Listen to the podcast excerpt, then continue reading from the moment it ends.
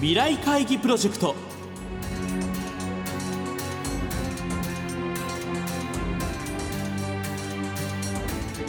この番組は「作り変えよう」をキーワードに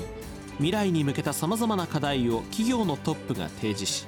皆さんと共に解決策を考える。日本経済新聞未来面の紙面と連動したプロジェクトです。今回ご登場いただくのは先週に引き続き日本特殊陶業株式会社小道真一代表取締役会長兼社長です。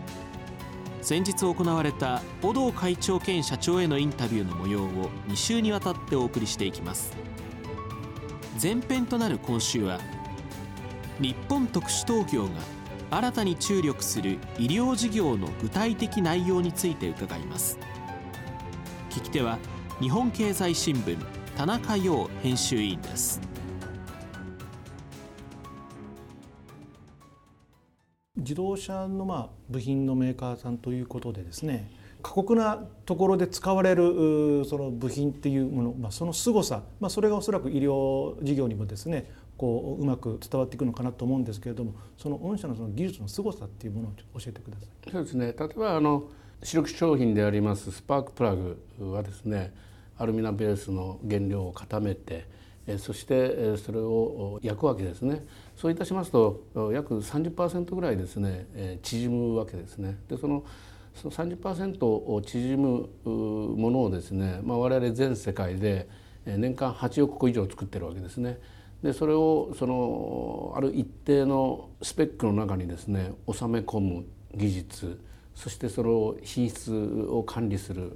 技術そういったことがですねやっぱり我々の一番強みでありまして、えー、例えば人工骨にしてもですね基本的には原料はあのちょっと違いますけれどもセラミックをですね固めてそしてもっと圧縮かけてですねそして焼く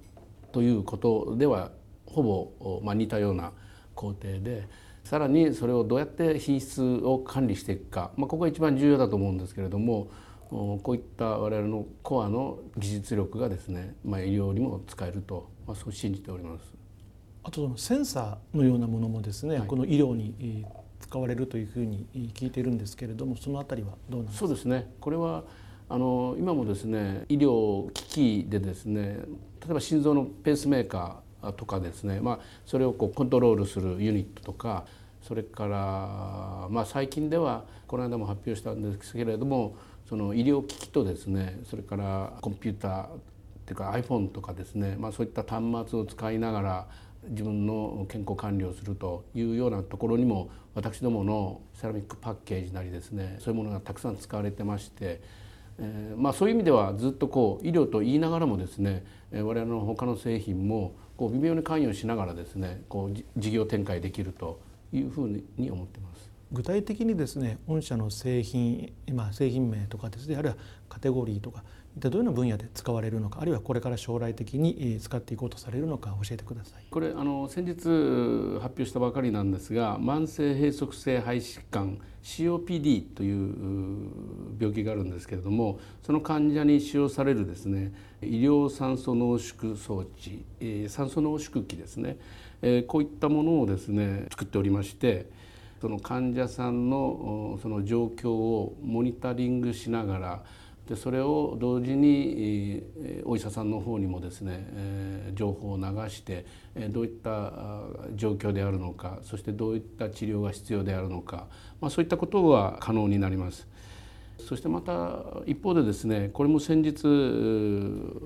株式取得しました米国のチャート社というところでですね酸素濃縮装置事業というのがありましてこれもですね米国それから英国中国に会社がありましてこの3社を買収しまして呼吸器系の、まあ、人工骨とはまた別に呼吸器系の事業にですねこれから入っていこうということを今狙っております。そしてそれから、まあ、私どもが持ってる超音波センサーっていうのがあるんですけれども、まあ、それで、えー、脳の内部のですね細かい血管の血流をセンシングというか見ながらですね、えー、まあ、切れてる切れてない流れが悪い、まあ、そういったことを、まあ、患者の負担なくですねできるような製品そういったものそれ以外にもいろんなものを、まあ、疾患を持った人が体の中からいろんなものを出すものをですねセンシングしながらあそれで病気を見つけることもありますしそれから自分の体調をそれでモニタリングする、まあ、そういったこともですね可能になるんじゃないかということでまさしく我々の酸素センサーですね車の酸素センサーで養った技術がですねそのまま直接使えるというようなところにも、まあ、人工骨以外でもですねいろいろ考えているところです。自動車もですね安全とか安心命に関わるお仕事だと思うんですけれどもさらにこう医療となるとですねまさにこう命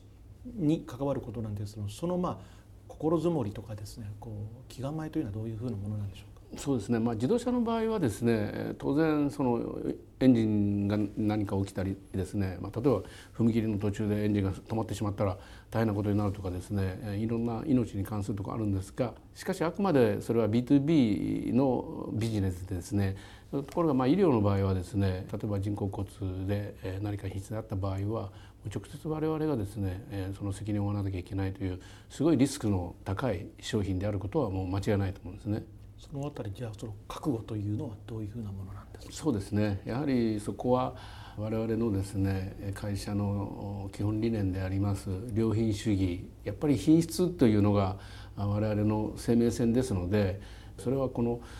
セラミック材というものを使いながらですね非常に厳しい品質管理をしてきた。まこれも一つのまあコア技術といえばコア技術だと思うんですけどまあこの辺を医療の中でですね生かしたいと。そしてそれを生かしながら世の中に貢献したいと。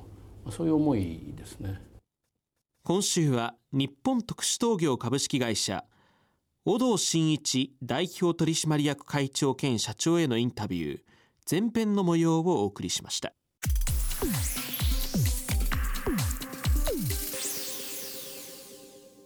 番組では先週小道会長兼社長から発表された課題新しい時代の医療や健康の在り方とはについて引き続き皆さんから400字程度のアイデアを募集します。小道会長兼社長が選んだ優れたアイデアは12月25日に放送されるこの番組と日本経済新聞長官及び日本経済新聞電子版未来面のサイトで発表いたします。ご応募の詳細などは日本経済新聞電子版未来面のサイトをご覧ください。締め切りは12月13日木曜日正午です。皆さんからの投稿をお待ちしています。皆さんふるって議論にご参加ください。なお番組はラジオ日経番組特設ウェブサイトにアクセスしていただき放送終了後1週間以内であればラジコのタイムフリーサービスでお聞きいただけるほかポッドキャストからいつでも繰り返しお聞きいただくことができます。ラジオ日経ウェブサイトトップページにある番組一覧のカルチャーというタブから未来会議プロジェクトのページにアクセスしてください